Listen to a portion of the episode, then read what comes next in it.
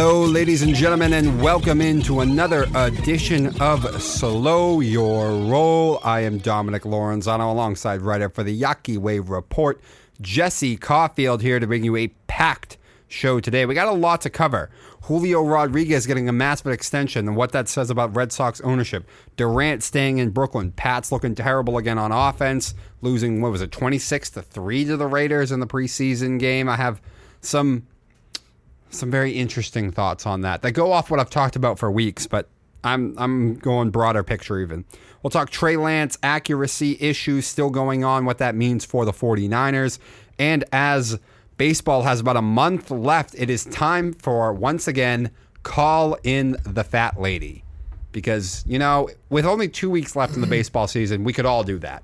You got to do it a month in advance to at least be risky and have a chance to be wrong. Sure. You know what I'm saying? Sure. If there's two weeks left, we all know whose season's over and whose isn't. So you Yeah. gotta you gotta be proactive about this. You gotta be ahead of the curve. Yeah, there's got to be some It's gotta be risk. some risk. Yeah. You gotta be you gotta be you gotta be willing to look stupid. You know what I'm Sure. saying? Because that's well, that's how you really look great. That if you're is- right. Exactly. Exactly. Um, so yeah. And then our Tommy and Darwin as always. But with that, Jesse Caulfield, get this show started off. Let's go. Okay. Now, this is going to be follow along, people, for this because this is not a Tommy report, but it's going to start about Tommy. This is actually about somebody else.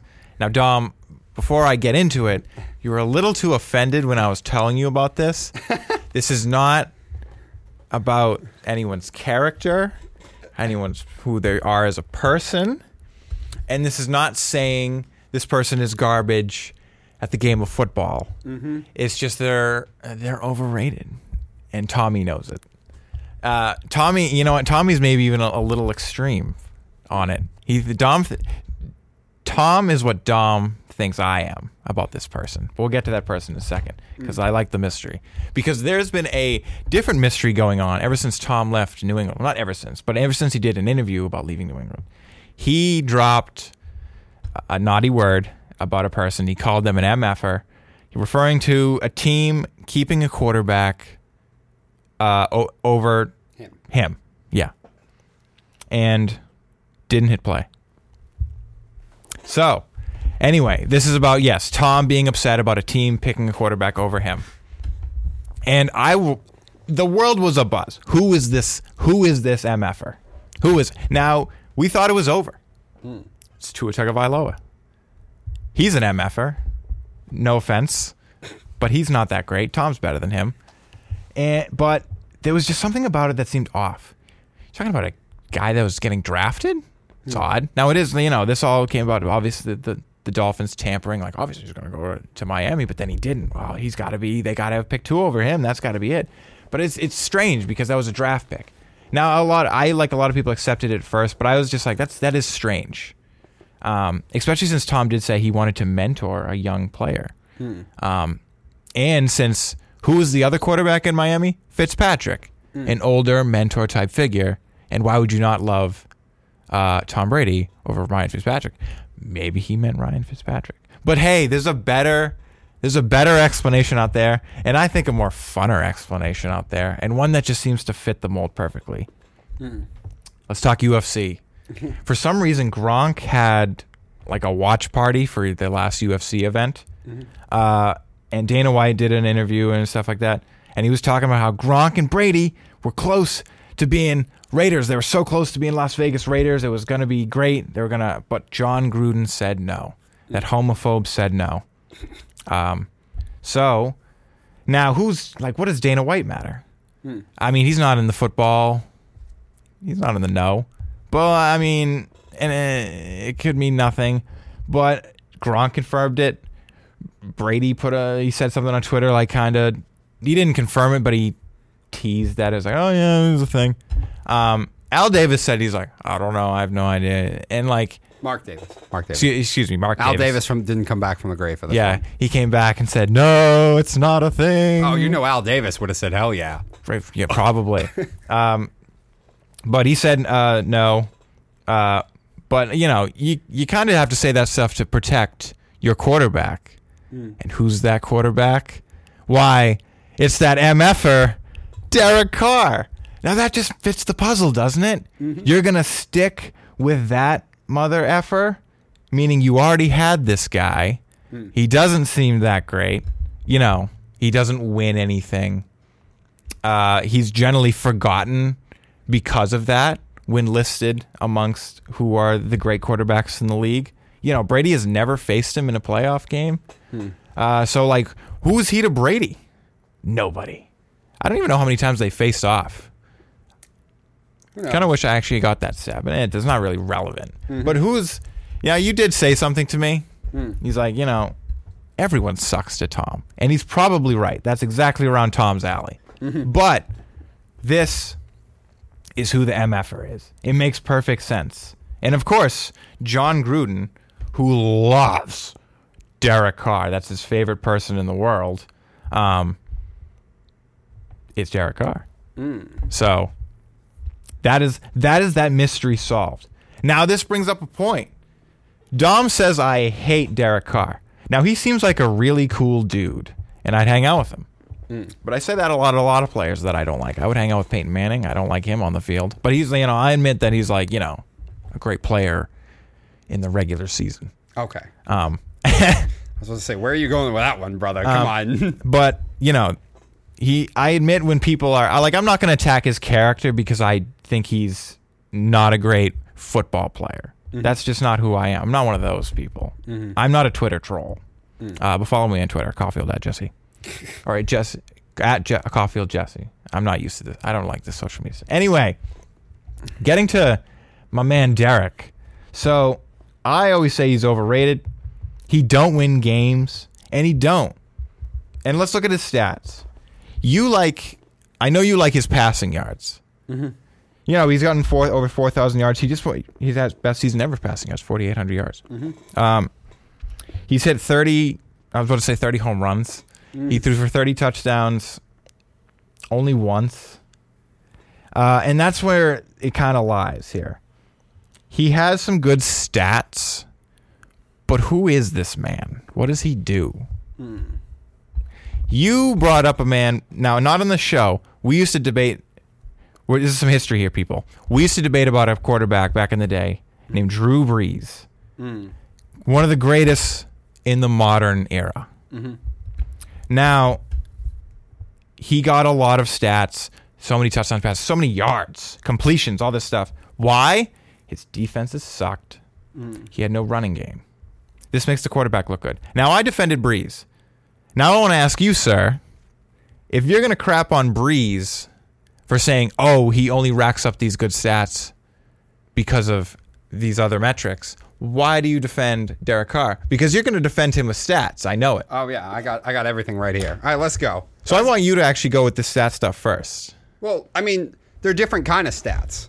So in Derek Carr's eight seasons with the Raiders, by the way, in his eight seasons with the Raiders, the Las Vegas Raiders have allowed the most points in the league and have gotten the fewest takeaways in those eight seasons. So he has consistently, on average, had the worst defense. Sounds like I just said that. Oh, let me finish though. So he has had that. Well, you said he doesn't win anything. Well, that that's part of it. Also, he has gone through six head coaches now in nine seasons, different GMs as well. He had to deal with multiple years of the Raiders bringing in a guy from TV and Jon Gruden and Mike Mayock to run the franchise, despite the fact that they had been out of football for like a decade. Mm-hmm. In the quarterback tier list that The Athletic does, Mike Sando of The Athletic said last season Derek Carr got the least amount of support of any quarterback who finished with a winning record from his defense and special teams. So consistently, Derek Carr is asked to save the franchise week in and week out. And yet he has made the playoffs before multiple times, despite the chaos around him, despite the insanity that is that organization all the time. He dealt with probably more controversy and more crap than any quarterback had to deal with last year. And the difference between him and Drew Brees, not that I am saying Derek Carr is a better quarterback than Drew Brees, Brees is still better. But I think Brees got a little overrated. Brees had stability. Brees had Sean Payton, legendary offensive coach. basically his entire career. All right. They had legitimate weapons on offense. Did they have down years with the defense? Absolutely. But Brees didn't have to deal with the same nonsense that Derek Carr has had to deal with when he was drafted by this franchise. And that is why I defend Derek Carr. And I think that he is one of the better quarterbacks in the NFL. You say he he gets more credit. I don't think he gets that much credit. I think most people kind of roll their eyes at him. I think I think more- until this last season, I've never seen Derek Carr get that much credit. All Hmm. I the other feel- seasons, I heard, oh, Vegas, maybe they need to move on from Derek Carr. And here's the next thing Tom Brady should send a bottle of champagne to Jon Gruden and Derek Carr. Because if Brady had gone to Las Vegas, this would be a different conversation, the whole Brady Belichick divorce. He never would have won anything. He never would have even sniffed a Super Bowl. And I know people be like, oh, Brady's the best. Brady overcomes. Brady wins. Okay, 40 year old Tom Brady is not the same as 30 year old Tom Brady. And I don't mean in skill, I mean in mentality and sensibility. You're going to tell me that Tom Brady, who was bailing on New England, it seems, a year or two early, who was throwing temper tantrums on the sidelines, screaming at his young wide receivers, who looked like by the end he was he was done with New England. No, Tom Brady now. Tom Brady at 40 years old now, he doesn't overcome like that. He wants easy street. He doesn't want to put up. And I'm not saying it's it's wrong. Once you've earned that, once you've been through all that, I get how you no longer have the tolerance to deal with garbage, incompetency, and people who don't know what they're doing. I get that.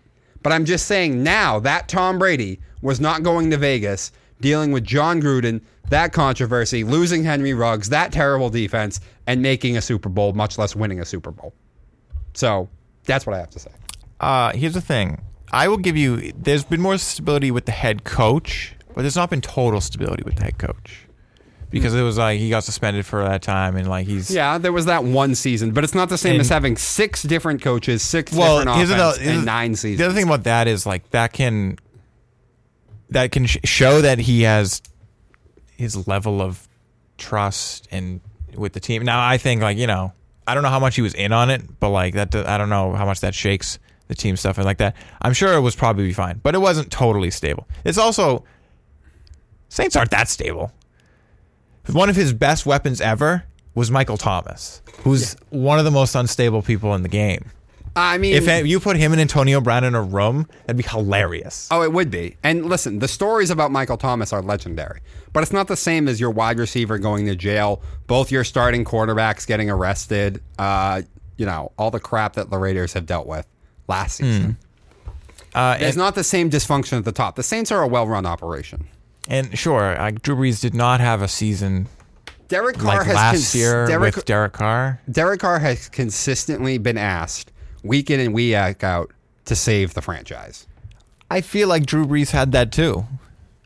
That's why I say like, why do you why did you crap on Drew Brees so hard? And I know you just said in your thing there like, oh, that Drew Brees is better than Derek Carr. Yeah. It's Um, just because Drew Brees, because then people would try and say Drew Brees was on the same level as like Brady or Peyton. And I was like, eh, I think he's a degree below. He's a Hall of Famer. He's great. But if you're going to go, we're doing playoff tiers today with baseball teams. If you're going to go tier quarterbacks all time, tier one is the best to ever do it. I don't put Brees there. I put him a little below. I put Oh, okay. Joe Montana there. I put Tom Brady there. I put Peyton Manning there. I don't put Drew Brees in that category. Okay. Okay. Because, uh, you know, Drew Brees has been to many playoffs. Mm-hmm. One. John Elway also is in that same. Okay. Um, but here's the, here's the point. Mm-hmm. Here's the point about I don't think Derek Carr is a terrible quarterback. Mm-hmm. I look at him a lot like I look at Kirk Cousins, but like more handsome.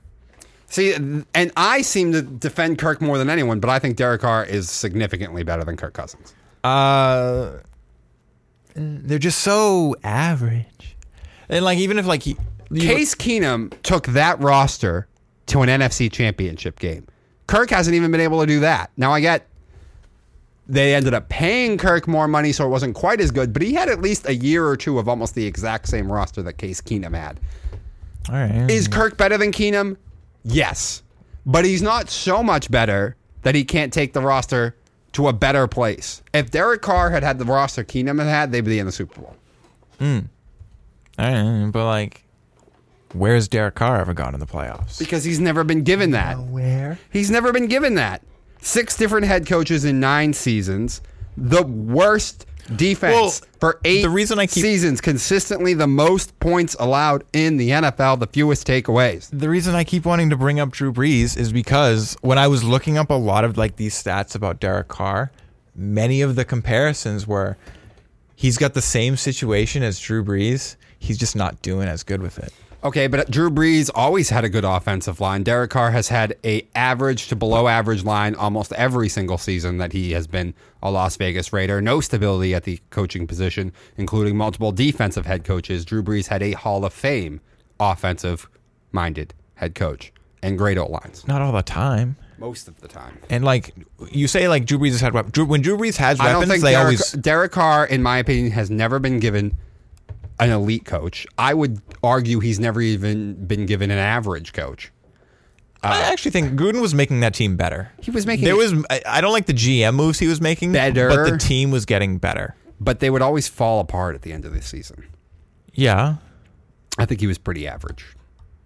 I mean he's definitely didn't adjust to the times, and you can see that with his roster. Yeah. um, at building, best, at best, you could say Derek Carr was given an average coach once, and that being Jon Gruden. Here's why I like Jon Gruden with Derek Carr a lot. Because even if he's let's I'm gonna he's an average coach for certainly for the times like you know he was a great coach in the past but he couldn't adjust to the times with his roster building and that would hinder how he was with the team maybe slightly above average coach for the time simply because he the players seem to like him hmm. especially Derek Carr so I think that did help him Maybe. Um, and I know they didn't totally fall off. They had like a stumble when he left, but then they got it together. I like that um Del Vecchio there, whatever his name was. Oh yeah, yeah. Uh, but I'm not surprised they didn't stick with him. Anyway, so anyway, I want to give you some other stats though Go about why I think he's overrated, just an average quarterback. Okay. He's kind of a fantasy guy. He he he can give you some flash and flare and whatever, but he he's only thrown for 30 touchdowns once. Okay. It was his second year. Okay.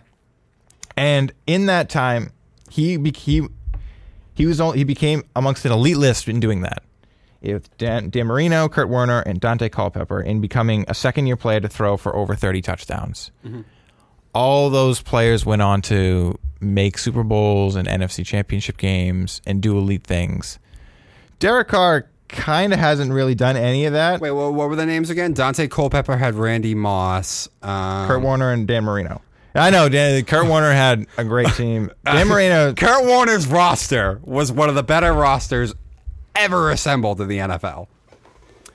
But the point of this making is he isn't he plays in a time where throwing for all these touchdowns and all these yards is the the thing. Mm-hmm. Blake Bortles threw for 35 touchdowns, They did. One season. one season of 30 touchdowns. Yeah. Here's the thing about here's the other thing about Derek Carr though. I am not going to sit here and argue that I think Derek Carr has been an elite quarterback for nine seasons of his or eight because he's played eight. Eight seasons of his eight year career. I would argue that he had to go through a lot of crap and he had a couple of years where he wasn't elite. But I think the quarterback today, Derek Carr, the last two and a half, three seasons, I think has moved into a different category and people don't realize it yet. Hmm. Uh, I mean, I would I like him better than I liked him when he was younger. Mm-hmm. I certainly I like him. Certainly, I can see him more commanding of an offense than I mm-hmm. saw. But like you know, He's become a I ex- significantly better deep ball thrower than he ever used to be. That used to be one of the knocks against him. And then if you go looked at the numbers last year, he was actually one of the best deep ball throwers in the league. Hmm. But a lot of this has come with Josh Jacobs in the backfield. Oh, oh, so when he was finally given at least something competent, He, but he's still not doing what Drew. He's got Darren Waller now. he made the playoffs despite having a significantly less talented roster than the Chargers, a interim head coach, and controversy, Henry Ruggs, corners, both of them getting in trouble, and win Jon Gruden and all that crap. With a significantly less talented roster than the Chargers had. Yeah, but the Char- we know the Chargers are badly run, Still, and it's like we can knock how John Gruden ran things. but into that. What what did he do in that head-to-head game? That epic head-to-head game with Justin Herbert and the Chargers. the last one. Yeah, to decide things. Um, honestly, I mostly remember Justin Herbert throwing for like third and long and fourth and long. and Yeah, Herbert was getting- amazing too, but Derek Carr went toe to toe with Justin Herbert at the end, and they won. But here's the thing: Justin Herbert still outshined him. It was finally the team. He had finally had a team. No, And then he- Justin Herbert. Justin Herbert looked sexier and made the bigger plays, and I would say overcame had to overcome a coach in Brandon Staley, who I do not like. This is not me saying Derek Carr is better even than Justin Herbert. What I'm saying is, is he went head to head with someone who was slinging it all over the field, and he had to answer back and answer back and answer back and answer back. And in the end, when they needed to win the game, he got it done. Uh, when they needed to win the game, Staley called a timeout. anyway, here's, here's a couple of other stats, then we can move on. All right. Uh, ju- in that season where he had the most touchdown passes he's ever had, he also had. Uh, now this is a modern era stat because this is a new trend. This never was a thing. Of very low QBR despite throwing touchdowns. Um, so he had a QBR of forty nine point two, and having thirty touchdowns and uh, a QBR of under fifty for the year is like that's a that's a very modern thing. Mm-hmm. Like that's that would never happen before, like the year two thousand and stuff like that. Because we're so pass happy. Well, because of his bad defense, and they were consistently asking him to overcome and carry the franchise. But he wouldn't He had it. to be less He efficient. would he would still lose. He would just kind of rack up these stats. And I know, but he was losing because the roster and the franchise around him was not very good. And he has been carrying the franchise, especially the last three, four years. but he but he hasn't. People still watch the Saints when they were losing. No one watched the Raiders. no, but I'm talking about carrying them as far as like To where? more wins than they should have. Five wins? considering that their coach, roster, and entire operation were terrible. To what? Like a five win season? What were they, were they supposed to win three? Probably. Oh, And he made the playoffs twice oh wow. with subpar coaching. Subpar Blake roster. Bortles. Blake Bortles made an AFC Championship game. When is Blake, when is Derek Carr ever going to do that? Oh, that was an that was a great defense. That was a very very talented defense. Okay. That defense carried Blake Bortles. there. Where's your great defense, Derek? he hasn't had one? That's not Derek's fault. Most points allowed in the last eight seasons. Fewest takeaways. Derek Carr ca- carry the franchise. I think you're missing the point here. I don't. I'm saying he racks up these points because his defense sucks. Okay, but I'm talking I'm saying about he- wins. I'm talking about wins. I'm He talking does- about he doesn't win. He wins more games than the roster should, and he's made two playoffs, and he Hold made a playoff last year on a team that had no business making the playoffs. Uh, oh, of course you're gonna give me that. I hate you. Uh, I want to. All right. What is your? You're never gonna give me this. What? I want to know his win. I know he's got a sub. He's got a below 500 win loss. Uh, Probably. Because he wasn't able to carry the franchise at first. But the last three, four years, he has been. Oh, when they're getting better Yeah. with when he, you know when Oh, he had oh. Khalil Mack on that side of the ball and Darren Wall is here now. He's handing the ball off to Josh uh, Jacobs. When the defense is still one of the worst in the NFL, Gruden's still a mess. The operation's still crazy town. The O line's average at best. Yeah, so they own, so they weren't still really winning. So when they gave him at least something, something, then, Okay, he's 57 and 70. okay, And you said the last four years, okay, 2018, four and 12. yeah, Uh, 2019, nah, seven and 9 Mm-hmm. Uh, 2020, eight and 8 10 and seven. okay, Sub 500 in those four years. yeah. Terrible roster, bad coaching, and not a lot of stuff to work with. I think he's become a significantly better quarterback the last three years than he was in the previous five. Um, I would certainly hope so. You know, because he went from 23, 24, 25, And I think part of the to- problem with Derek Carr is people still look at him and think that he's the guy that he was four or five years ago. or maybe the four and twelve year. But Well, I sure. think he's- a lot of people wrote him off. but I think he's become significantly better. I And wouldn't say yes, he's been given been given more than he had. But when you compare him to the rest of the league, he still has been given a lot less than plenty of those other teams. Uh, uh, And he's had to play now in a division for multiple years now with Patrick Mahomes, Andy Reid, and the Kansas City Chiefs. uh, sh- sure.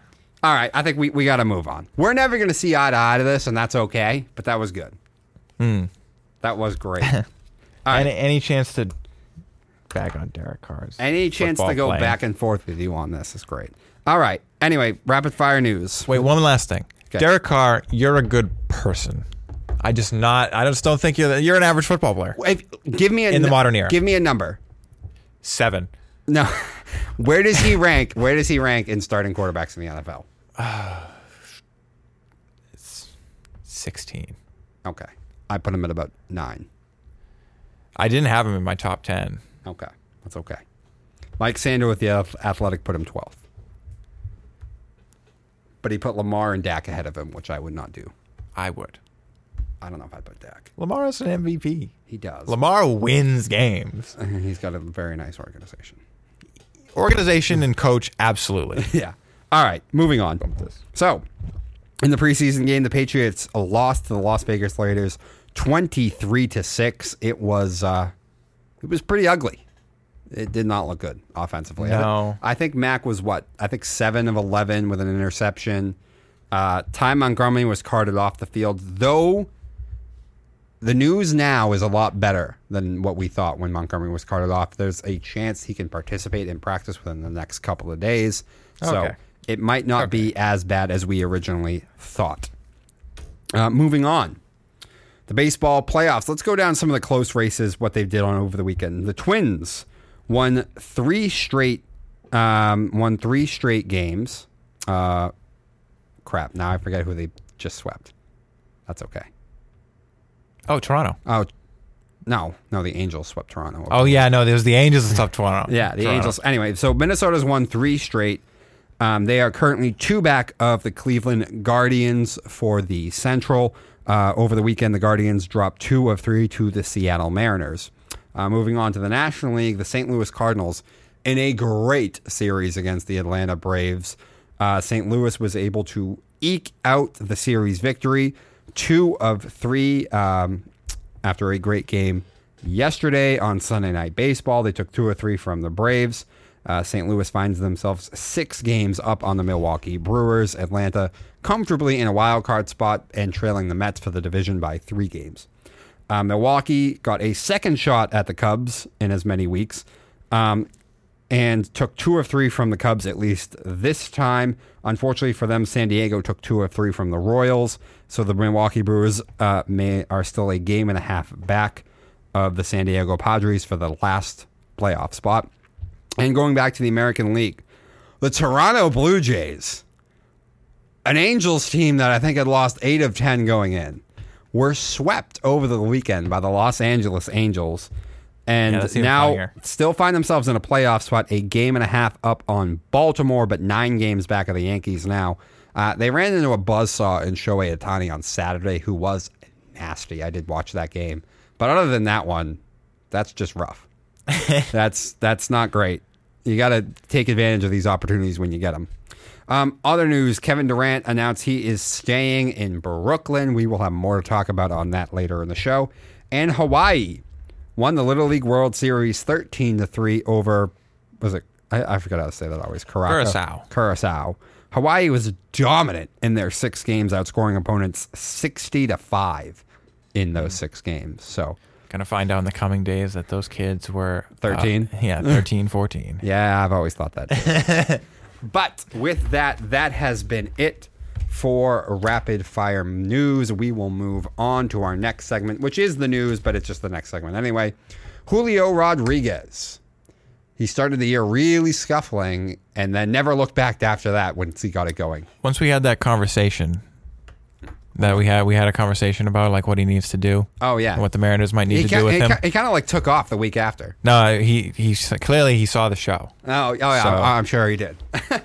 um, so anyway, Julio Rodriguez given a massive extension, 14 years, 210 million right off the bat. With but with all the incentives, where he finishes MVP voting, all that kind of stuff, could be worth up to 469 million dollars. Nice. So, this is, I mean, listen, I like it. I think this is what you have to do. As long as the guy was a top prospect, performed at every single level, and then is now performing in the bigs.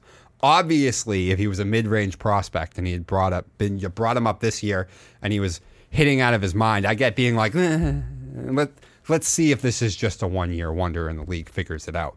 But when you have a guy that's excelled at every single level, was one of the top prospects in all of baseball, and then went through the struggles to start and then has torn it up ever since then.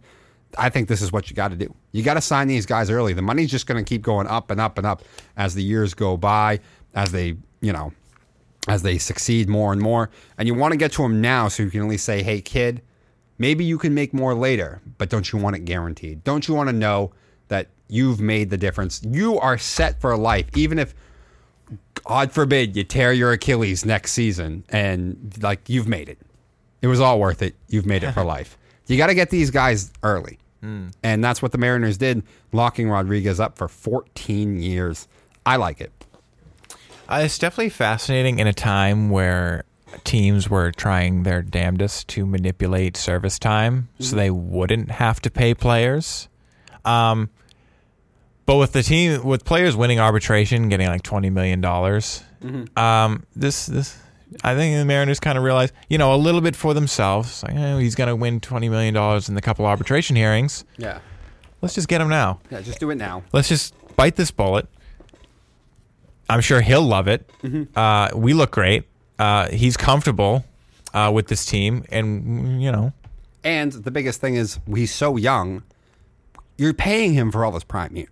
yeah, You know what I mean? There's not a lot left on the table here as far as like oh, a bunch of dead years when he's not. I mean, the last couple maybe, but other than that, you're paying for the best years of the man's career. do you know how old he is?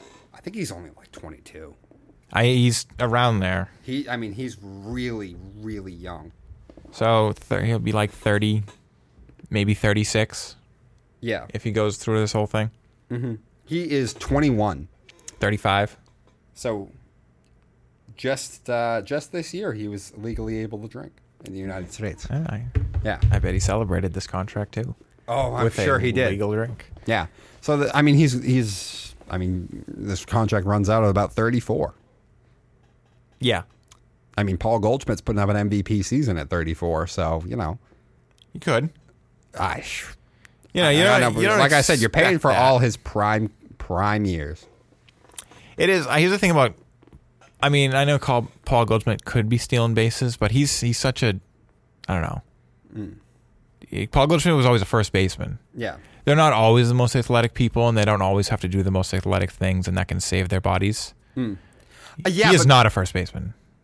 I know he's not a catcher either, but he's more athletic than your average first baseman. Is that what you're saying? yeah. So he's gonna. He might wear himself out a little faster than Paul Goldschmidt seems to. Oh yeah. Although first baseman, if you look at it, power hitting first basemen sometimes have a brutal decline. They can. because once once the power drops even a little bit, But they're not. Those are the very un- unathletic. Those are the you're at first base I mean- because we can't put you anywhere else. I guess. But like Chris The- the Davis's Ryan decline Howards. was awful. Ryan Howard's decline was awful. Um, but like, look at them. no, I, I get you. I do get you. I get what you mean. Yeah, like Yeah. they were. They, their thing was power. They were. They were. They would rack up a lot of strikeouts even when they were hitting home runs. yeah. So Yeah. No, you I, took away that one thing. It's like, oh damn, you suck. no, I know. The Orioles, how long are the Orioles going to be paying Davis? I think it's like the next 15, 20 years. It's a while. It's a long time. But anyway, Yeah. back to Rodriguez. I like it. And when you put so much money in incentives, you know, you can't get lazy. You Mm. can't get complacent like we see. Like it feels like some of these guys who get big deals sometimes do. But when you have that much money in incentives, Yeah, can't get lazy. yeah. You got to stay on it, Julio, if you want that money. And this is interesting because baseball's not not very big on this incentive stuff. No, not usually. So I, I wonder, like, you know, this went against the whole recent trend of this arbitration stuff. This went a whole against the trend of no um, incentives. I, I wonder where this this what this contract does to the rest of the league. down the line. Nothing to the Red Sox, obviously. Yes, let's move on to the next part of this segment. Okay. Jesse, take it away. What this says about the Red Sox and the way that they've been doing business. Oh, they this continues to make them look bad because Fernando Tatis got a big contract. He's very young, not looking the best on the San Diego Padres part, but uh, whatever. You know, Juan Soto is very young. He is going to get paid. Nationals tried, um, but he didn't want to be a Nat. Now Julio Rodriguez, and this has this goes against the very recent, like I said, of arbitration because that that is the Red Sox strategy with these young players. Hmm. Make them do these arbitration hearings for as long as possible, and then send them to somebody else. It seems you hmm. look at Mookie Betts. Uh, Andrew Benintendi, I think, is another one hmm. who I think you gave up on too early because he looked pretty good for the Royals, not for the Yankees, but you know, inside man, that stuff. And now they're doing it again with Rafael Devers. And I I saw a lot of people. Um, Buster Olney was one of them. Ken Rosenthal. Immediately after that contract, they say like, "Oh, look at this contract for Julio Rodriguez." And they immediately go, "Look at how Boston looks again, again." And Rafael Devers. Um, so I wonder if John Henry is finally going to get his head out of his ass, but I also wonder if he has any clue what's going on in the rest of the league. Mm. So I I don't see a change, and that really bothers me mm. because it like they got so much heat for the Mookie Betts stuff. They're doing it again with Rafael Devers. I don't think it'll go as bad. Like everyone seems like they're gonna sign him, but like, what is taking you so long? Mm. There's allegedly not even been like a real contract offer, Mm. and Julio Rodriguez is not even done with his first season, mm-hmm. and the Seattle Mariners are like, "You're our guy. We're betting it all on you, baby." Mm-hmm. Where's that enthusiasm? Why do you want to play for the Red Sox at that point? Mm. There's no enthusiasm for the young players. They give up on him so fast. It's ridiculous. Mm. And uh, Red Sox fans should be upset with the with this uh, new Julio Rodriguez signing mm-hmm. because again, you look bad again, again. Yeah, hundred percent. And maybe th- th- with this season, Should have recorded it.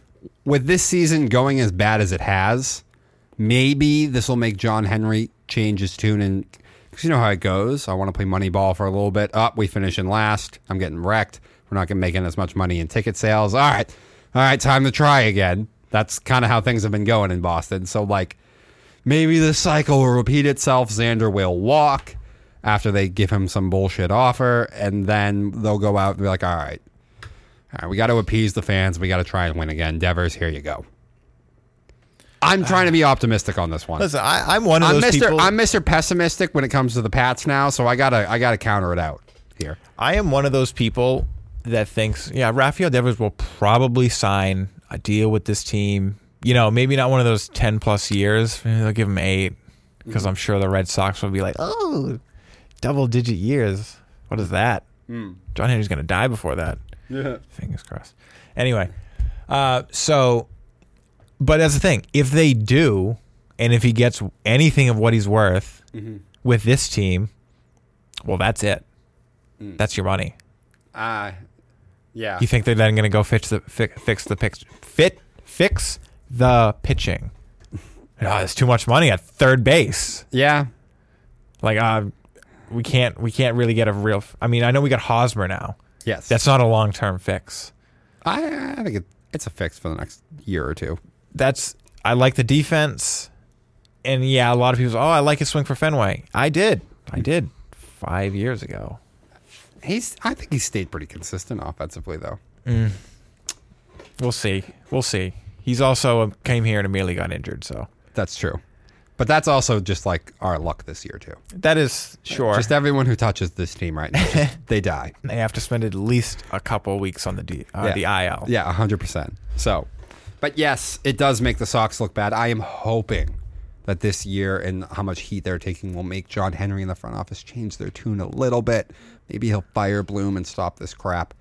I'm still holding out hope that they can sign Devers I- sometime next season. They're definitely not going to fire Bloom. Ugh. And that's the thing. I, I'm also a little hesitant to point the finger at him. I know why they brought him in. Oh, uh, well, again, it's not his fault, but I'm saying if the, if Henry goes, all right, now it's time to like spend money and going to go into a new direction, is he going to keep Bloom for that, or would he get rid of Bloom because like I that's feel not like- why I brought Bloom in. I feel like, I mean, he definitely brought Bloom in to play Moneyball. That's what I mean. But like, if you then fire him, I feel like that's just like, like y- going one and um, sixteen in the NFL now, and firing your head coach and saying like next season will be good. Like, no, you're not. Like, what is that going to do? Yeah, Like, you're. I know exactly what you're going to do, it's- Henry. it's about change in philosophy. You're going to find a, another young, uh, former Rays executive to come in and Do the same thing. draft well and make some crappy trades. Ah, maybe we'll see. I don't know. I'm holding out hope that they they sign Devers, especially with how bad this season has gone. All right, with that, we are going to take a break, and then we'll be back talking Patriots, Bill Belichick, and the season coming up. Stick with us, guys. It's only going to get worse. It's only.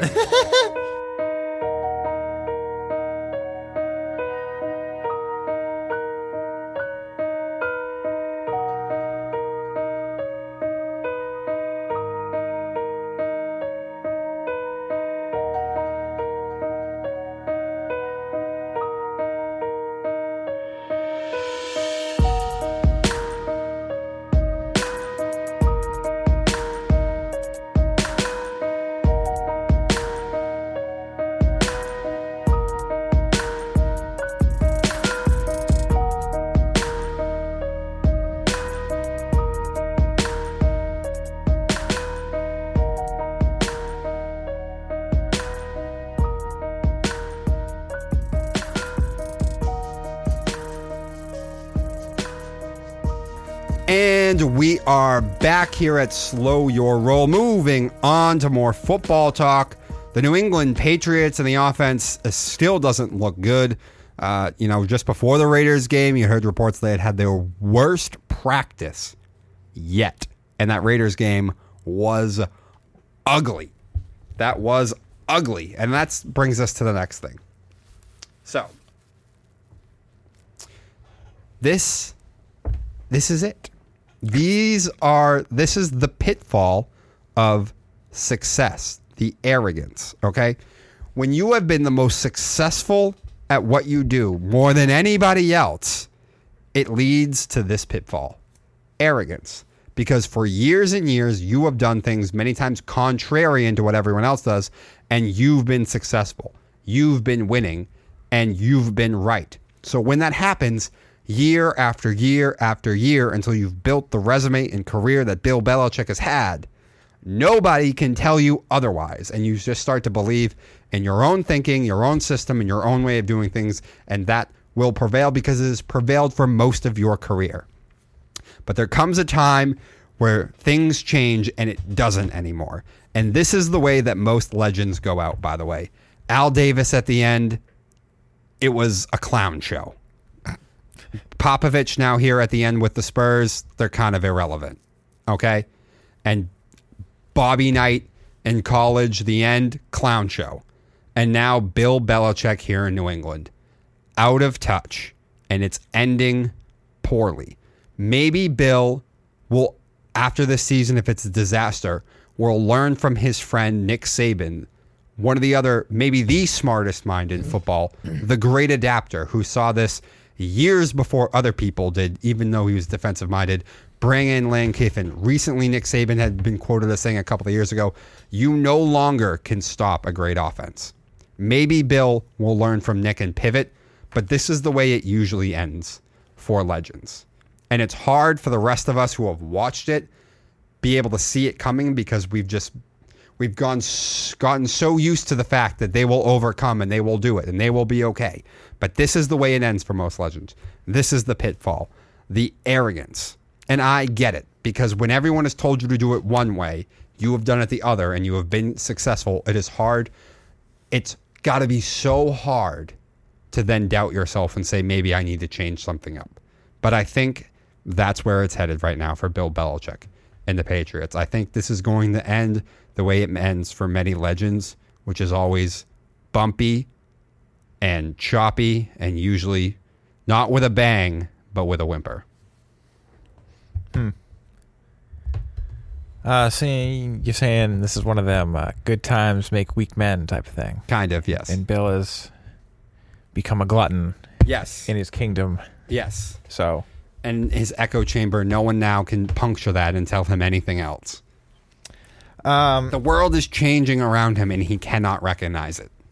Bill's definitely a stubborn man. Um, now, I will say a couple things about this game. We did just face the guy that was our offensive coordinator forever, and this offense is not doesn't look like it's going to adapt much this year. So, I will say this: it, it might not be this bad week in and week out. Josh McDaniels knows a thing or two about what he was up against, mm-hmm. so that it, it did look maybe a little worse than it could be. Mm-hmm. Could be worse than what we saw. We don't know yet because we don't know who's going to be the guy. Mm-hmm. You know, and if it's Joe Judge, Lord help us. If it's Matt Patricia, Still, Lord help us. yeah. But But that's the thing that you think Like- that you can just have defensive guys take care of the offense, run offensive plays just because they've worked for you before and fit into your system before. I've defended Bill this offseason. Um, but I, I'm not happy mm-hmm. with what I've seen. Like, you know, I've still had my complaints. I don't, I would love a solid guy on the offensive side mm-hmm. who's done it before, mm. you know, Yes. who's has knows a thing or two about running an offense. I'd mm-hmm. prefer that. Um, and so I ha- I certainly have my problems, and it's hard to defend Bill right now. But I mean, it's hard to also crap on a man who you know won six Super Bowls for my favorite team. And, and that's just why these things happen the way they do. So I'm I'm also if it does if it is just absolute disaster this year. Um, I mean, I was thinking in my car, like when I when I had that like the it was like the day or two after like the game, and I had that like that initial freak out of like, oh my god, mm-hmm. oh and sixteen or oh and seventeen, or however many games, oh and nineteen if it's however many games we play anymore, I don't know. Mm-hmm. Um, you know, a little more freak out and like before I calmed down, I was like, all right, it's whatever. But like, I wondered like if it's bad enough, mm-hmm. would Robert Kraft fire Bill? I think he would. I, I feel like it'd have to be like two straight terrible seasons, terrible seasons, Um, like under five wins for Okay. back to back years. do I think that he could be bad enough this year that Kraft would fire him? No. If he doesn't win a game, I think Maybe. what could likely happen though is Kraft would give him an ultimatum and be like, "You, you got to change what you're doing, and you got to got to got to get an offensive coach. Tell me what the number is. Figure it out. It can't be just someone who's worked for you before. they can't have worked for you at any point. Yeah, and and you gotta you gotta take your hands off that side of the ball. And Bell, billing his age, what he's done already, who he is, I could see Bill just saying, "I'm done. I'm retiring." Okay. All right. At that point, I, I I'll be like Bill. I, I I think you're kind of an asshole. he is kind of an asshole. Everyone knows that. Um, that- that'd be so stupid. But like, here's another thing. This year is terrible. Well, we just get a we get a good pick. You want to draft a quarterback? No, no. Oh. Well, that's the thing. I was thinking about like, there's going to be a lot of quarterbacks in this upcoming draft. A lot of good quarterbacks. People are going to be looking at them. But then there's you being terrible mm-hmm. near the top with a quarterback, Yes. and it's like, oh, I can take anybody. Yeah. What do we need? This really great cornerback? Sure. Wide receiver. Sure. Great offensive lineman? Sure. Yeah. We need to get to that quarterback a little better? Sure. I mean, honestly, there's so many great prospects next year. It's like the best quarterback draft ever. There's like six And First we don't round. and we don't need that. We don't even need a backup. first round talent quarterbacks. So like This is the time to if you were that bad that you were had that high of a pick, you totally could be like, uh, we want a player or two and like two other first Exactly. round picks. Patriots fans, lend me your ears. This is good. This is the time to suck. There are quarterbacks all over the draft, and we already have one. This is the time. Yeah, we got to hope we don't ruin the one we have. And that's my issue. Is doing things this way could maybe ruin the one that we have. Because there's a way to build up these quarterbacks, and there's a way to get their development going. And this is not a guy who is has a high ceiling or particularly uh, gifted, and therefore is going to need a lot of support in order to develop correctly to then get to a point where he's advanced enough that he doesn't need to be amazing mobile rocket arm. He just reads, sees, and just gets the ball out exactly where it needs to be. See, this is where Josh McDaniels comes in. Josh McDaniels is set up to fail. You know why? Because his quarterback is that mother, Derek Carr. So he's not going to succeed, and he's going to come back Okay. and be the offensive coordinator. and then bang, We're good again. we're good again with this elite guy we just draft we just drafted. Okay. we this is good. This is good. This is good, Patriots fans. The denial on your face right suck, now. suck right now.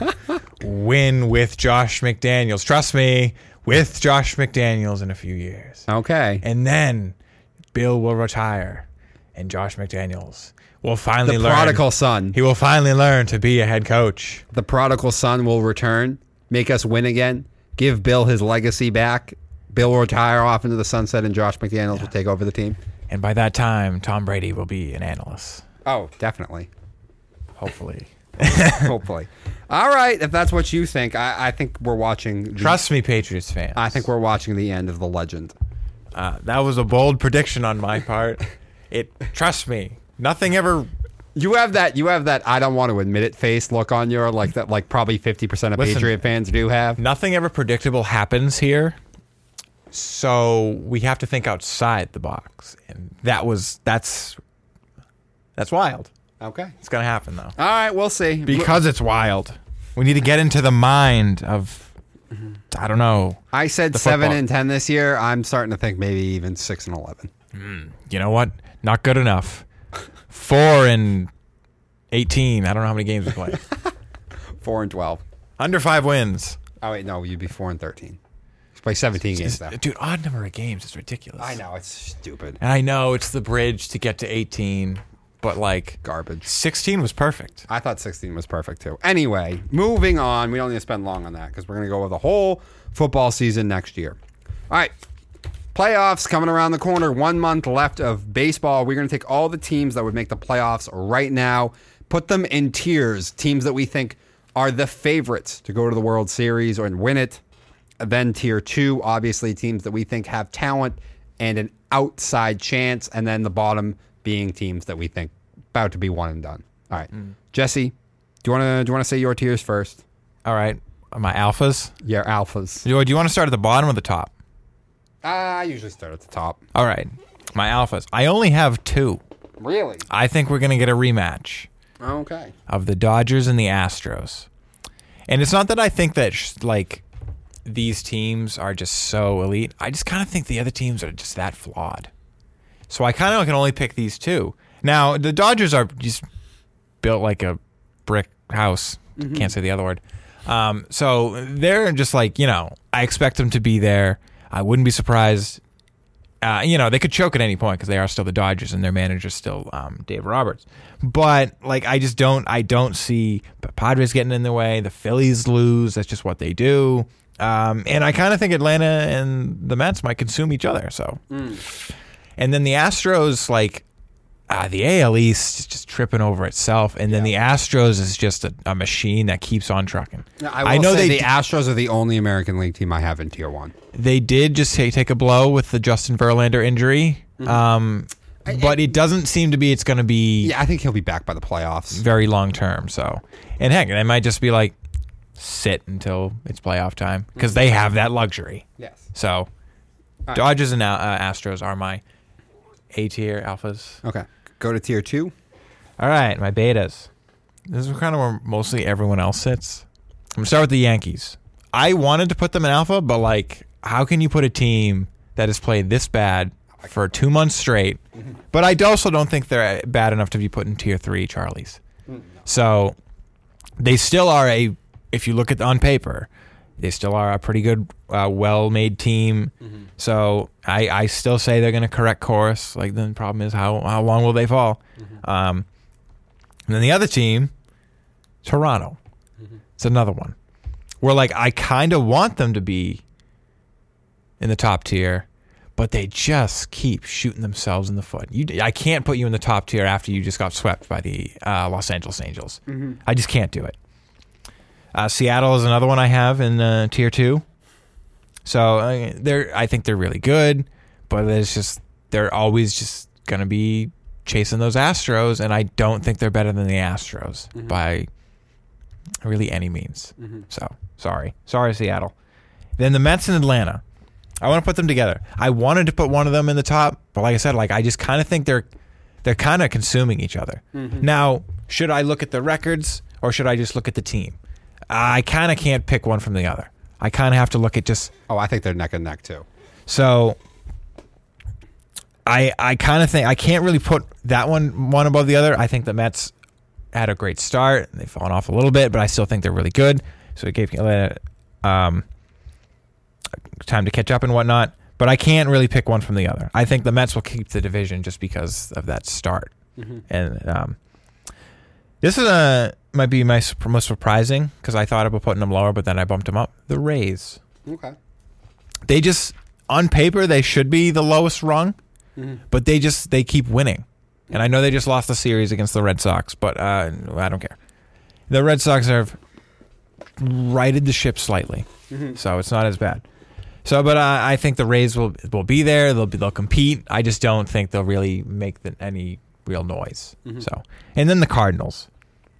I struggled with to put them, but I, I they're just they're so and I, I mean this respectfully and as a compliment, average with everything because they do everything right, mm-hmm. but they don't necessarily excel at everything or anything. Mm-hmm. You know, they're a jack of all trades, a master of none. Mm-hmm. Um, and that that that is why they're here all the time. So I can't put them as alpha, but they're definitely not bad enough to be the third rung, which is I have the Guardians, Phillies, and Padres. Like the Phillies is kind of the outlier here. The, the Padres and Guardians, like you can make a case that they shouldn't even be playoff teams. Oh, I agree. Um, but here they are. And then the Phillies are here there because they, they love to shoot themselves in the foot hard. And I think they're going to do that come playoff time. I just I don't think they're talented enough pitching wise either. Phillies. Yeah. No. All right. So for me, tier one, Dodgers, Astros, Braves, and Mets. I do put the Braves and the Mets in tier one. I think both the Braves and the Mets have the pitching to match up with anyone. That includes the Dodgers. Um, the Braves can throw out Spencer Strider at you, Kyle Wright, Charlie Morton, and Max Fried. They have four of them. Obviously, we know who the Mets are. Two of some of the best pitchers in the game in Max Scherzer and DeGrom. I think my only issue with Atlanta is offensively, especially losing Duvall. I worry about them. Uh, they're led a lot of the times, it seems, by Harris and Grisham or Grissom, who are both rookies, though highly talented. I wonder come playoff time how that's going to go. I saw I saw Grissom's first first MLB hit in person. yeah, I know you It did. was a bomb over the monster. Yeah, he he destroyed that thing. Um, so I do worry a little bit about the offense. The bullpen is not as good as it was last year, but to me, it's still passable. The Mets, I worry about their offense a little bit too. I think it's very dependent on Peter Alonso and just Francisco Lindor. I think Alonso can get exposed by elite pitching, but at the end of the day, the whole roster is great. They can throw they they have the pitching to match with anyone. So I think they're tier one. If either of them made the World Series, and I would not be in the least bit shocked. Obviously, you already talked about the Dodgers and Astros. I don't have much to say there. They're, they're the two favorites to me from both leagues. Tier two, I have the Cardinals, the Mariners, the Yankees, the Blue Jays. Cardinals, very dependent on Goldschmidt and Arenado offensively, though Edman is good, Gorman is good, and uh, Lars Nootbaar at the top of the lineup has proved to be a very nice uh, leadoff hitter for them. Um, they're not dominant in the pitching wise, but Adam Wainwright makes it happen, makes it work any way he can. Uh, this would be a lot better team if Jack Flaherty was here. I could even have put them in tier one if Flaherty was back and healthy, but he is not. Um, the bullpen has been pretty solid. They got some great guys out there, um, but they just don't have the same oof that the other four Actually- teams do, especially in the starting pitching. Something about the Cardinals. Uh, Jordan Montgomery has been the best pitcher like in baseball. Oh, I know. that trade too. And the Cardinals are really a great regular season team. They have the depth. They're good at everything, as you said. Um, but they're just not when it comes to short series. There's nothing elite wise, especially in the starting rotation, that makes me think that they should be in tier one. Uh, the Mariners, to me, do have something that is just as good as anyone in Tier 1. They have, statistically, what has been the most dominant, overpowering bullpen in the game of baseball. They have multiple guys, including the kid Munoz, who are just overpowering. So if they have a lead, even going into just the sixth inning, they can shut the door on teams. So Seattle does have that working for them. That's why I have them in tier two, though I think the rotation and offense is lacking compared to tier one teams. Uh, Yankees, I don't have much to say. I put it pretty much in the same place that you have, simply because I think the starting pitching is unreliable. And offensively, when Stanton's back, we know Stanton's someone that can get exposed by elite pitching. And the Blue Jays I have in tier two still simply because they've disappointed me so much over the regular season. However, they have the same thing with the Mariners that I, I think they can match up with tier one teams because they still are so lethal offensively. And they are the opposite of the Cardinals. They are poorly constructed for the regular season. But for the playoffs in a short series, when they can get rid of the back end of the rotation and throw out Kevin Gausman and Alex Manoah on you, that's as good as just about anyone as well to go with what has been what is still a very dangerous lineup. So I have them in tier two, but I have parts and aspects of them that match up with tier one teams.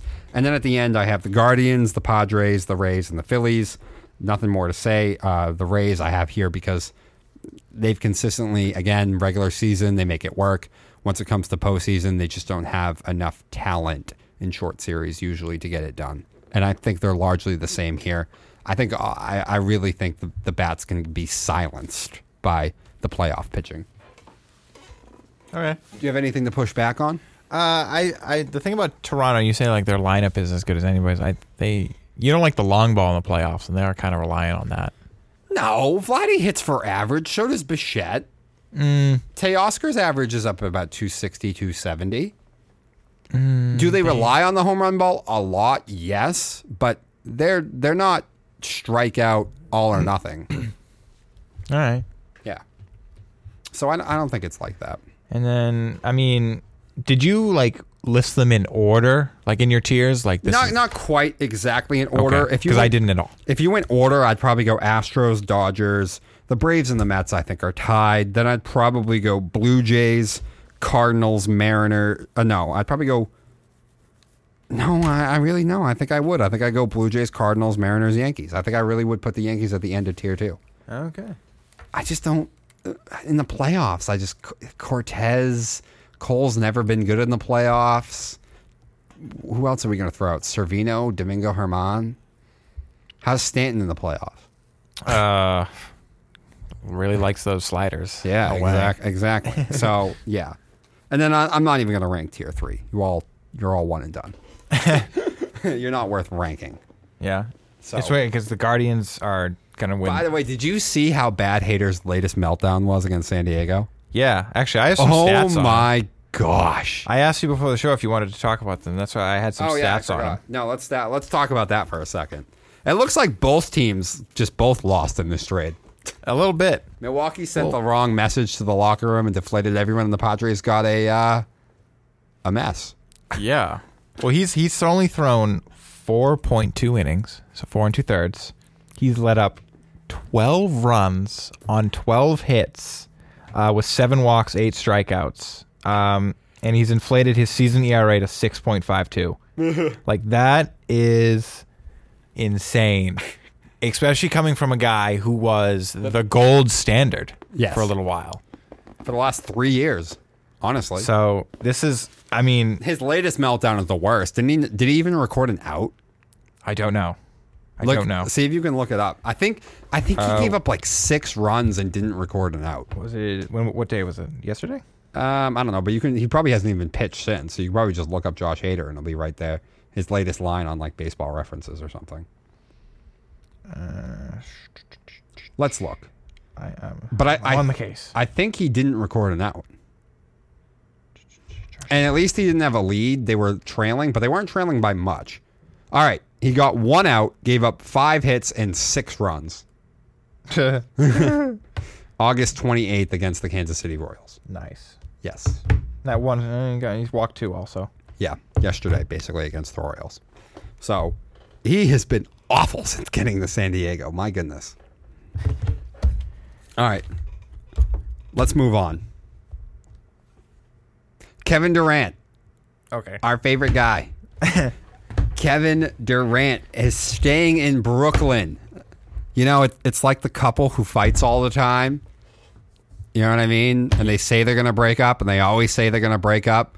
But at the end of the day, they're like, I don't think I can get anything better. and I still want to get laid, so we're we're staying together.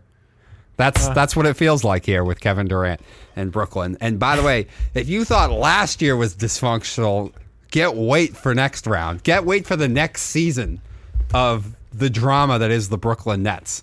When the head coach and GM knew that Kevin Durant tried to get them fired. When Kyrie Irving knows that Kevin Durant tried to bail on him. And whatever is going on with Ben Simmons in his head. Kyrie didn't wanted the GM gone too, so What? Kyrie wanted the GM gone too, didn't he? No, he just said he wanted to work with the GM. Well, I thought he said that first, and then like they're like, no, so he's just like, well, get him out of here then. I mean, maybe just because they said no to him, but that's not the same. Um, but I mean, either way, like, yeah, like this, I'm sure it'll be pretty funny next year, pretty entertaining. yeah. Um, you know, I don't think they should keep Nash, but like you have to now because you can't. You can't let Durant just run your franchise. Well, we were gonna, but then he said that. Like, what do I do? Yeah. The ongoing soap opera that is the Brooklyn Nets will continue for a third season, probably the best season of the show. Yeah, we're back, folks. We're back. It's it's crazy. It's it's insanity. And Durant, I think, is the biggest loser in this because to me now, it about to turn 34, still three more years left on the contract. Kevin Durant, uh, the legacy, the book is written on Kevin. He will not win another title. It's not going to happen if he's here in Brooklyn dealing with what he's dealing with. Um, he will never win another title as a as the centerpiece. Maybe when this contract is over at 38, 39 years old, he goes to another team and, you know, as a role player wins a title that way. But as the star, the the man, the number 1 on the team, he will never win a title. And therefore he will never win a title without, you know, except for when he got the greatest shooter in league history. One of the greatest twos in history, one of the best guard defensive guys, and another great three point shooter in Klay Thompson. And one of the better pure defenders ever in the NFL in Draymond Green. That's the only time Kevin Durant is going to win a title in his career. Uh, I mean, probably, but like I, I, you know, I don't think he is the biggest loser here I know you think Because- Brooklyn is. because you're now you're stuck with him. Like you, you, you were the one who won the sweepstakes. Oh, you got him to come to Brooklyn, um, stealing him from the Knicks. I wonder how the Knicks feel. I wonder if they're like, you know what, You can have them. we're all right. we're doing okay. But anyway, I, I think they're the big loser because they're like, all right, he's not going to make his legacy any better. Mm.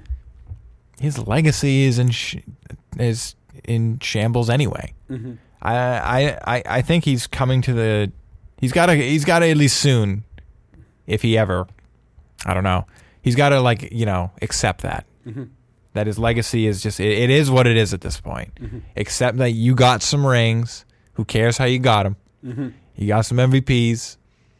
Who cares how many teams you stabbed in the back during those times? But whatever, doesn't matter.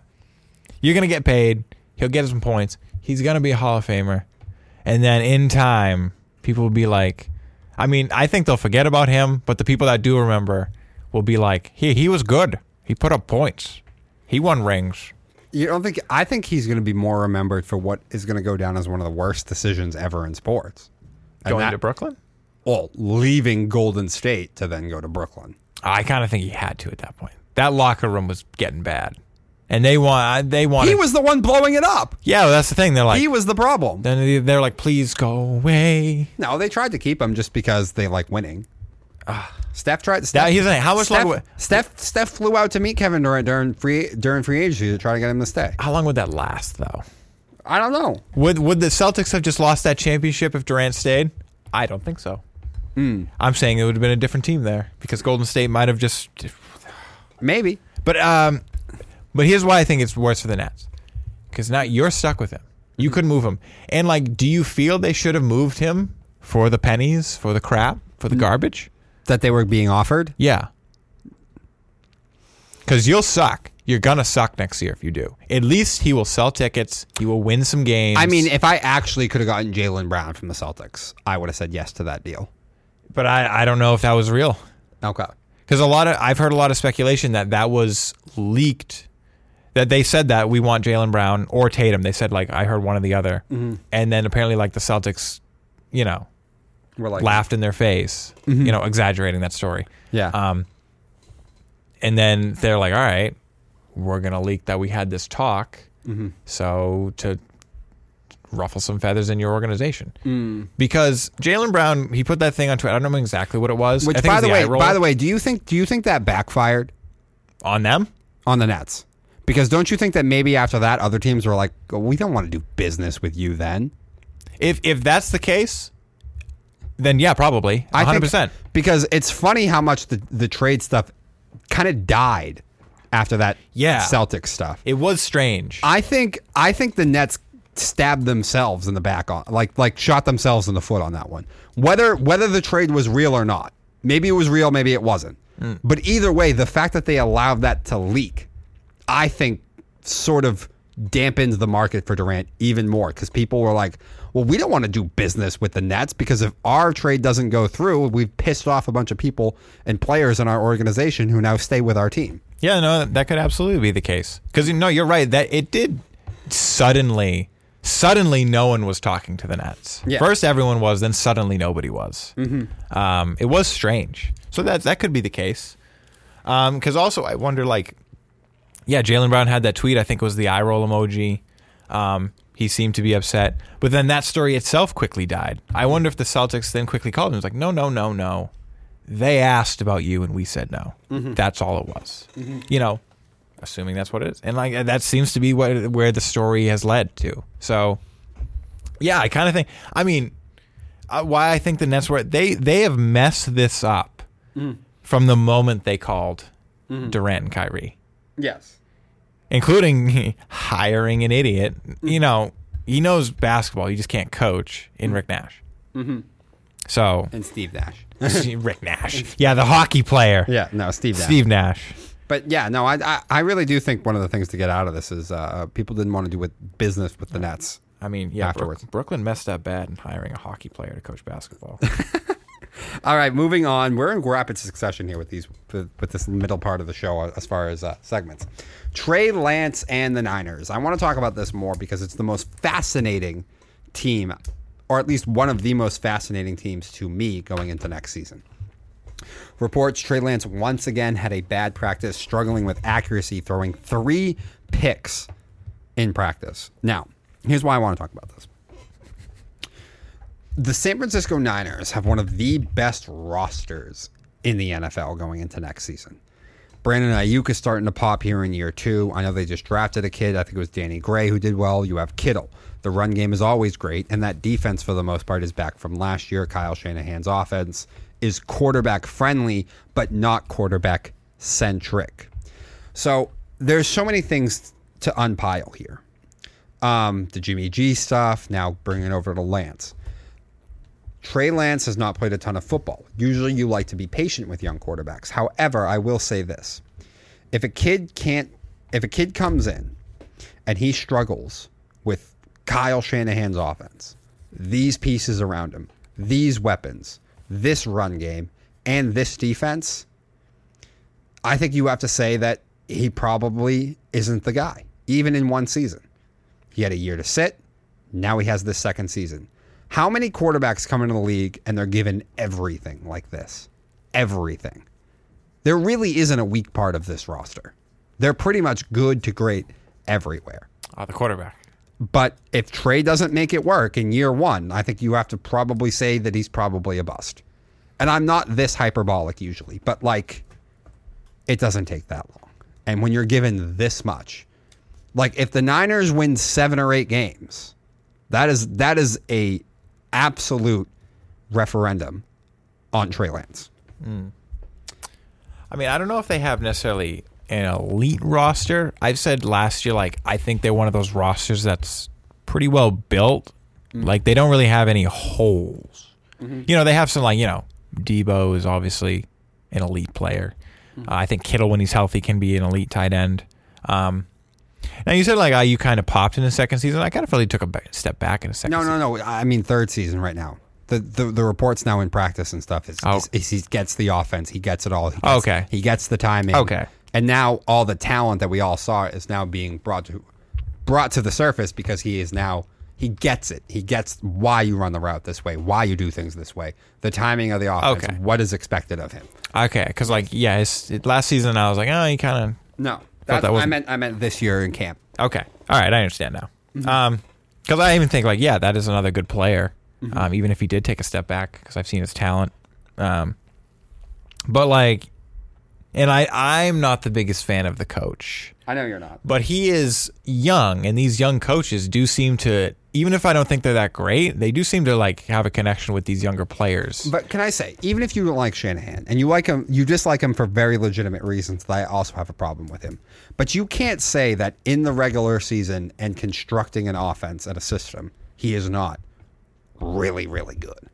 Yeah no I, I know you like you you like their run offense because i know that because i play fantasy with you and you literally play musical chairs with whoever they're running that week And it works pretty well. um, because they have just a system uh, i mean you say like McVay, mcvay's kind of the same way Yes, he is. He likes to build around Henderson and um, uh, Akers. So now, yeah, that's and like I was saying, like I I think Shan. I don't have really have a problem with Shanahan connecting with his players and teaching them things and growing. I ju- I I just don't like. I hate his like- second half game. And you you hate you hate Shanahan decision making crunch time. Yeah. That's what you hate. Yeah, but that what does that have to do with the What you- quarterback? I mean, well, a lot in game, but what does that have to do with growing a quarterback? Nothing. Nothing. Nothing. So like, yeah, I don't have a problem with him there. So it is. It's got to be something with him. Mm-hmm.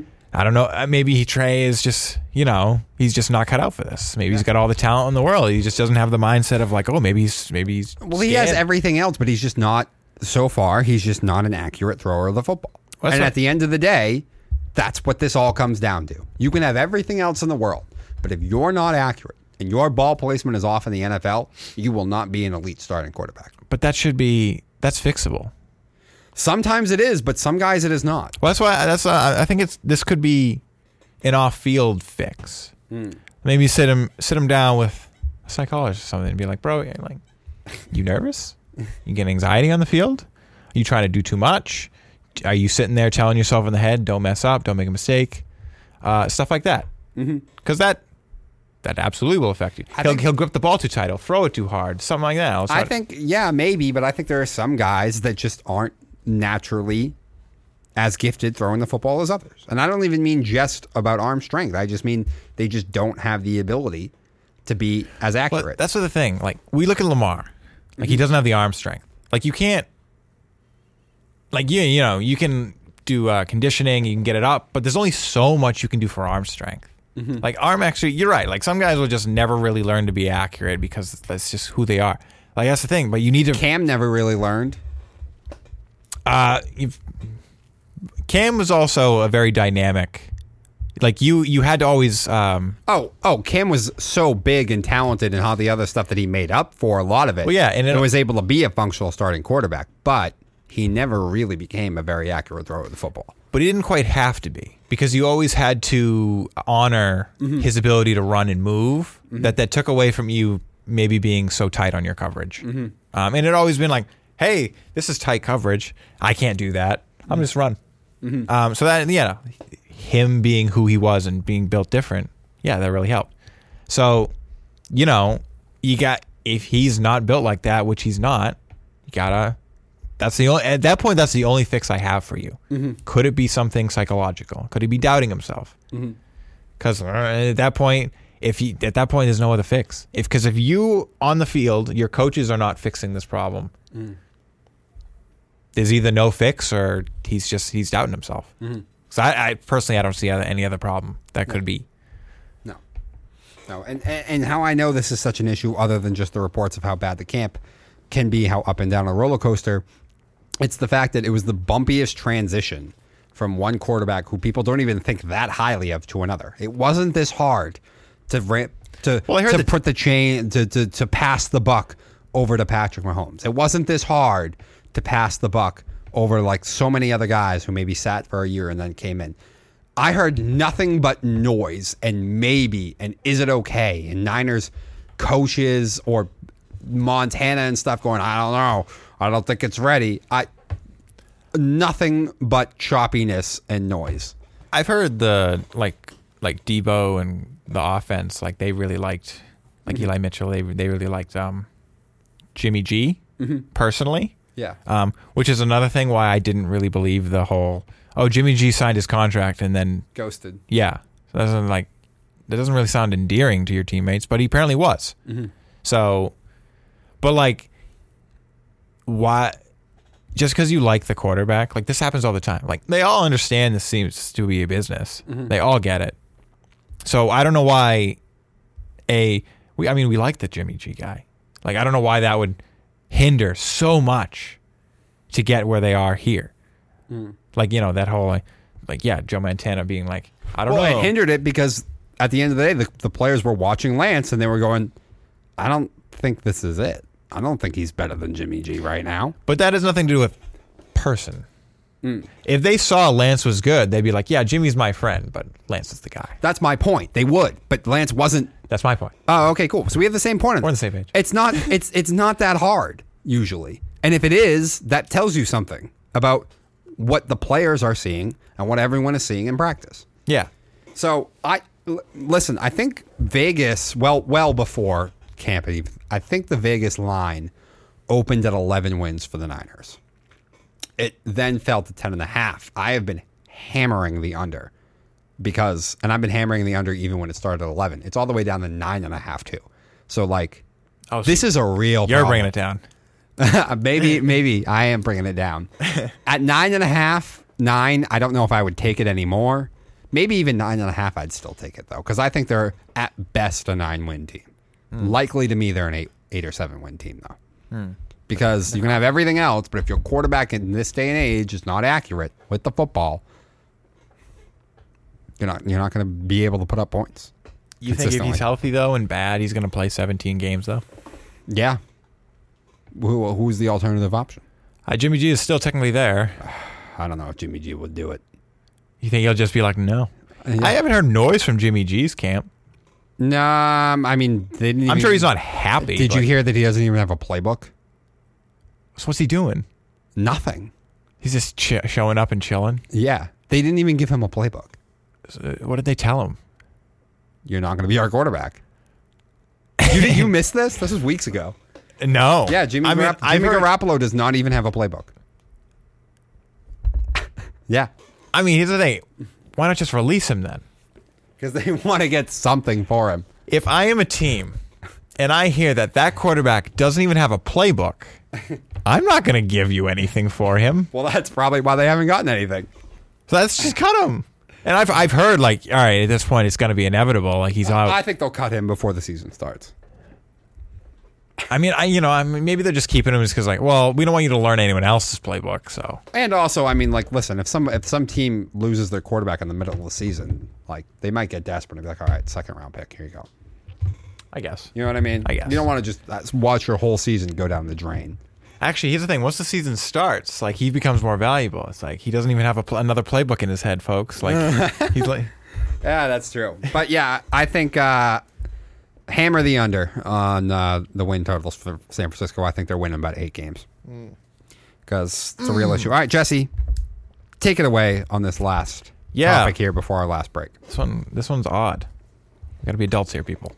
Ugh. So, uh, there's a guy. He's not on the Bills anymore. He just got cut. He's, they called him the punt god because he just had a. He's great kicking leg. Um, I'm not 100 percent sure how to pronounce his last name. I think it's Araiza, Matt Araiza. So, this is mostly about the Bills, I guess, because apparently the Bills knew before they drafted him. What? Yes. And I wonder like what did you know? Because then like all this came out that like it was like like it, the the details were awful. Yes. Were horrendous. Um so I wonder what the Bills were told beforehand Because if you had any of the details that were released to the public in the last couple days, I would not have. I would not have drafted the punter. No. I would not have bothered. Um. So, uh, I really want to know where the Bills were coming from with this because this is apparently. Now, here's the thing: I'm all about the innocent until proven guilty. But if he's anything of what is in those reports, I, I, because these the NFL goes hard. They have people now. I don't know. I don't remember. I don't know what round he was. He's just a punter. Well, that's probably why they didn't go as hard looking into it. They're like, you know, they'll hire private investigators Yes. to creep on these kids. Um, But because he's a respectfully. maybe because he was a punter, they didn't go that hard. Yeah, but like you got That's the only explanation I can think of. you got a report that this punter could be a uh, a sexual offender, and you're like, punt God, Let's draft him. yeah. Uh, like I don't know, like that's just not that's not worth your. It's, like, it's just a punter. Yeah. Whatever. It's He's a bizarre it's a bizarre story. punt God. Yeah, take the chance. Whatever. Yeah, it's a bizarre story if Buffalo did know ahead of time, which it seems like they had at least whispers of something. But I have to I have to think that they didn't do due, due diligence because he's a punter. Who's their Uh, owner? What? Who's their owner? You know, The owner? off the top of your head, you know, it doesn't matter that much. Yeah, it doesn't. Um, but it's just like oh, you go to the owner. and It's like, listen, this kid might be a terrible, terrible rapist, but if he's not, he's the best punter ever. Oh, Terry Pegula. Okay. Yeah. Listen here, Terry. this would be rapist. It could be a great punter. Mm-hmm. So we're going to take this risk. Yes. Might cost you nothing. So he's just a punter. Yeah. Pro- It it's a weird story, and again, innocent till proven guilty. I agree with. I don't know if I would have cut him right away just because principle, but like, if I had gotten any information at all before I drafted him, I would never have drafted him in the first place. they did say they did release a statement that they want they release him because they want him to deal with this and not have any distractions. So it seems like they're leaving the door open. It's like, hey, if you're innocent, punt God back on. um, but also like it just I don't know. It takes them out of the spotlight. Yeah. While it's going on, so he, he's also a punter.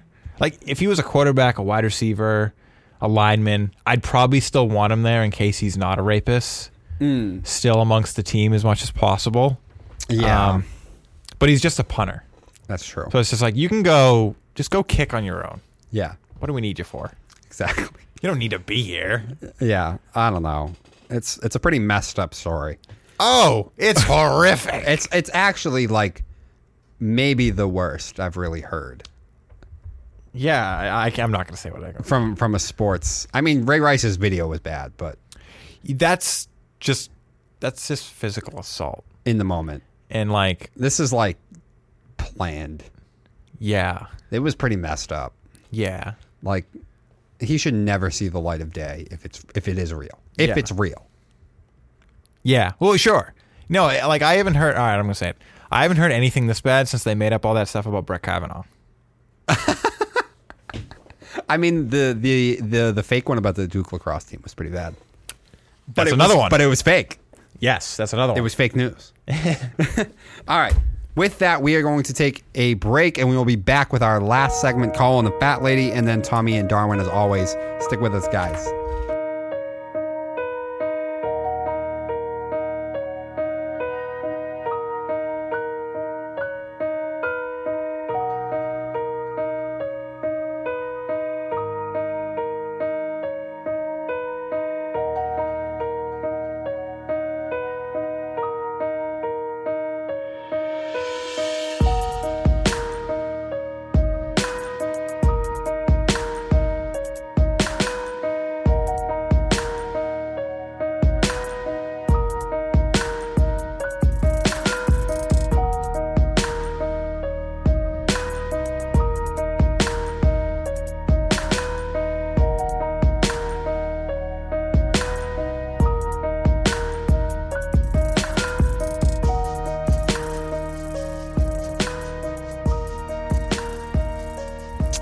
Are back for a game, maybe my favorite game mm-hmm. that we play.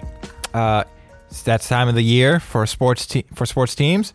Baseball is in that kind of final quarter of games, mm-hmm. so We're going to ask the fat lady what does she think if these team seasons should just end now? Mm-hmm. Why do we even bother watching? Or if there's still reason to play. Hmm. So, we have four teams for you today. We're going to start in the AL Central. Dom, a team that I criticized so heavily for years. The White Sox. Still in it, but is it worth their time? What does the fat lady think? Is she going to sing? Oh, I think the fat lady is singing on the Chicago White Sox season. The Arizona Diamondbacks made sure of that when they swept them over the weekend.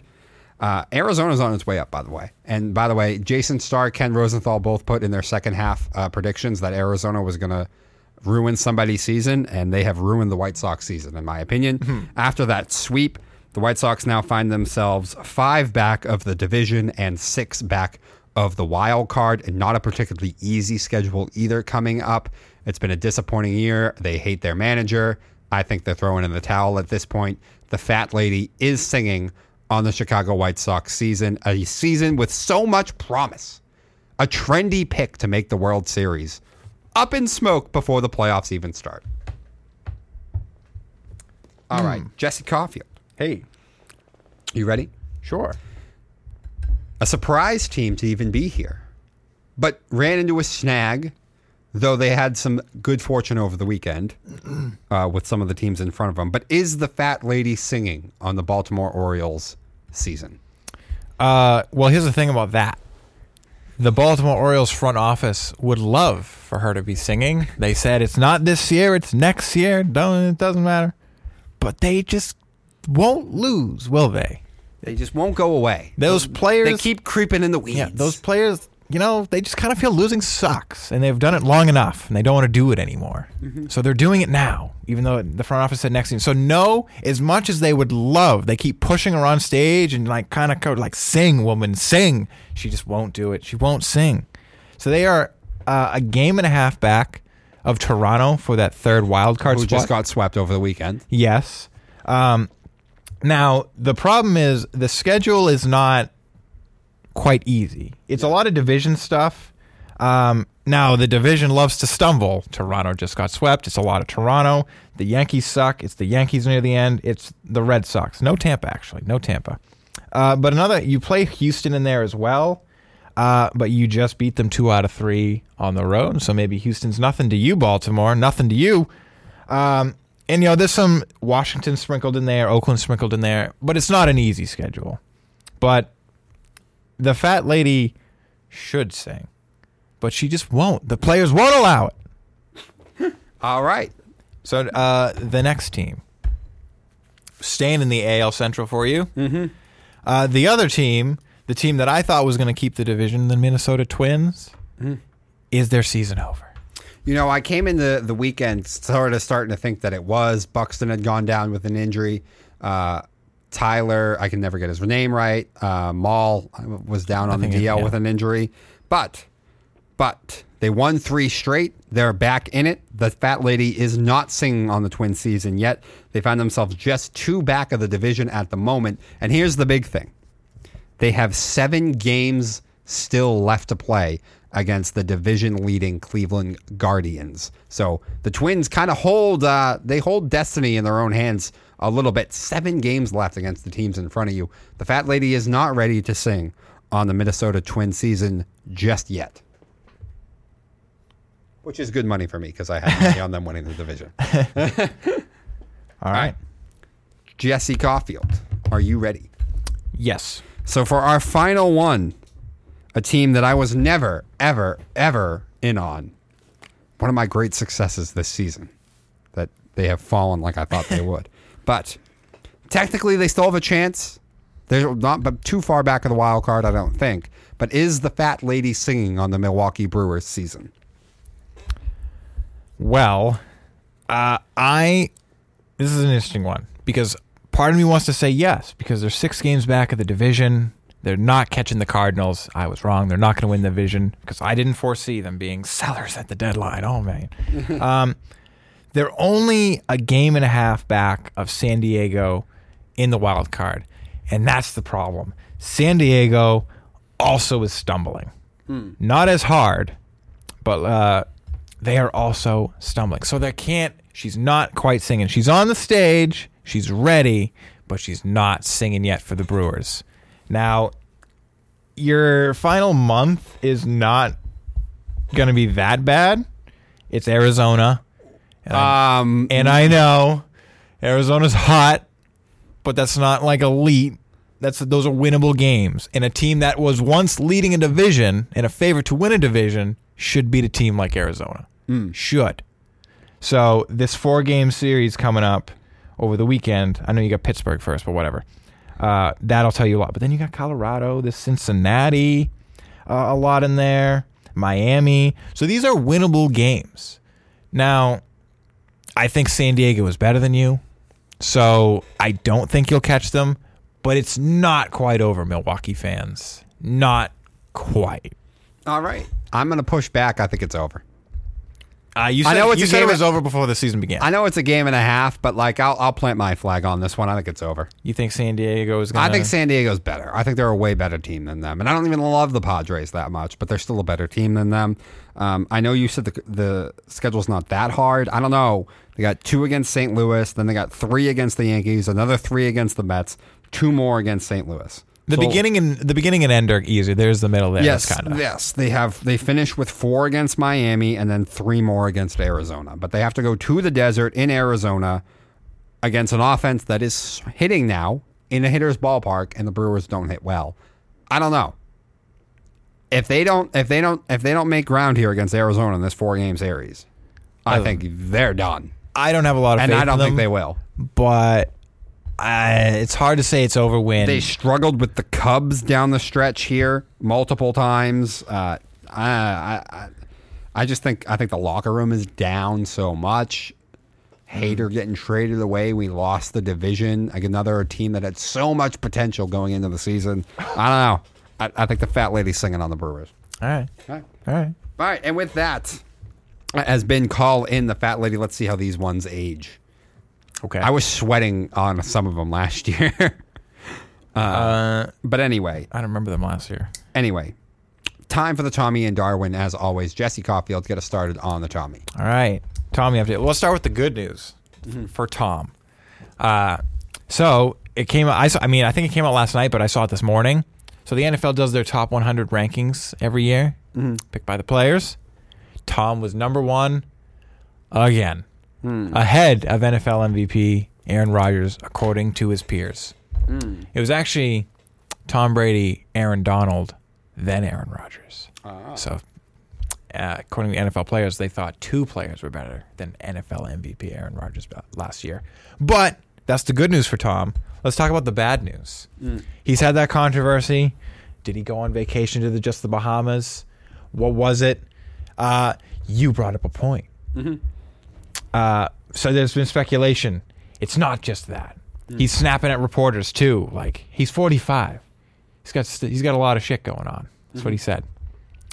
Is he getting divorced? And I hate. Uh, what is this? Uh, what is this called? Gossip. This is stupid. But, like, is Tom distracted? Tom's never distracted like this. This would add up. Mm-hmm. Like even when he was sad with New England, he hmm. showed up, did the work, didn't look that sad. I mean, he looked sad, but he like was still like mm-hmm. acted like he wasn't sad. Mm-hmm. And he like he looks sad mm. at Bucks camp. You know, maybe he just can't he just can't deal with it anymore. He hates Tampa that much. Mm. But like I doubt it. He's a king there. Mm. He got to leave for 2 weeks and not like tell anyone what he was doing. I don't know. I mean, the organization knew ahead of time, but they just. I'm sure they knew something. And yeah, they're, they're keeping No, they were they were informed. But oh, how informed? Uh, Todd Bowles said they were informed exactly. They knew Okay. he would take this time off and all this. This is X, Y, Z, Y. Well, they first said it'd be just the Miami game. Then he missed two games. He missed the Tennessee game also. So it might have been an ever changing it could have been, thing. but I know they were informed about some of this before even camp. Okay. Yeah. So So, but like, interesting speculation. is speculation. Tom's marriage on the ropes? I don't know. You know that I, that could maybe even explain his retirement. Yes. Don't leave me alone for like 45 days. Yeah. My wife needs me. Yes. I don't know. We'll see. But that has been Your Tommy report. yes. All right, and now we will finish things up with the Darwin Award. We are going to give we're going to give it to both. Okay. All right. the, Why did did nothing happen? Yeah, the Twitter poll didn't really hit. I told you it wasn't trending, so no, people aren't going to vote on that. But anyway, drum roll, please. This week's Darwin Award winner is Kevin Durant and the Brooklyn Nets. Because as I said before, it's the couple that fights all the time, hates each other, but stays together because they're too afraid to do anything else. That's basically what this is. And Kevin Durant's legacy is pretty much over at this point. The book has been written. The Nets are stuck with an expensive mid 30 year old who doesn't want to be there anymore. Have you ever? I've worked at a few places like this. Have you ever worked at a grocery store, a business, a restaurant where the employees hate the manager and the manager hates the employees and everybody just hates each other and they want to get each other fired? You ever worked at a place like that? Um, my last job had a little bit of that near the My end. last job had a little bit of that too, just so you know. Um, We we'll not the name same place. We'll not name names. It was the same place though. But anyway, there's just an immediate tension whenever you walk in the building. Work When just I- sucks. when I walk in late. Your performance suffers because you hate the people who are in charge of you. Yes. There's a resentment in the building, and that's what it's going to be like all season long for the Brooklyn Nets. It really it's a it's a unique experience that brings you down in ways that it's hard to even describe. It's just it like chips away at your soul. it really does. No, I, I started to come in late to work for the first time in my life. Yeah. I never was late for anything. It just chips. I literally a- didn't it chips care away anymore. little by little by little at your soul. Brooklyn. And that's Durant might good- show up late Yeah, if he didn't already. he might take two weeks off, like Kyrie and Brady. And yeah. So anyway, Is he married? Brooklyn is now in that situation. Kevin Durant is now in that situation, and Kevin chose Brooklyn. Brooklyn thought it was smart to choose him and Kyrie. You both brought yourselves here, so you both are this week's Darwin Award winner. Have fun chipping away at each other's souls. that has been it for Slow Your Roll this week. We will be back next week on a Wednesday. We will have the video. We will be on television. We will be on YouTube. We will have the whole shebang as we preview the NFL season coming up. Our bets, predictions, everything like that. Dan Lorenzano will be on the show as well. Faces. Yeah, we'll be on to also to brush back at plenty of our takes and segments we've done over the past month and a half. So with that, have a great rest of your week, ladies and gentlemen.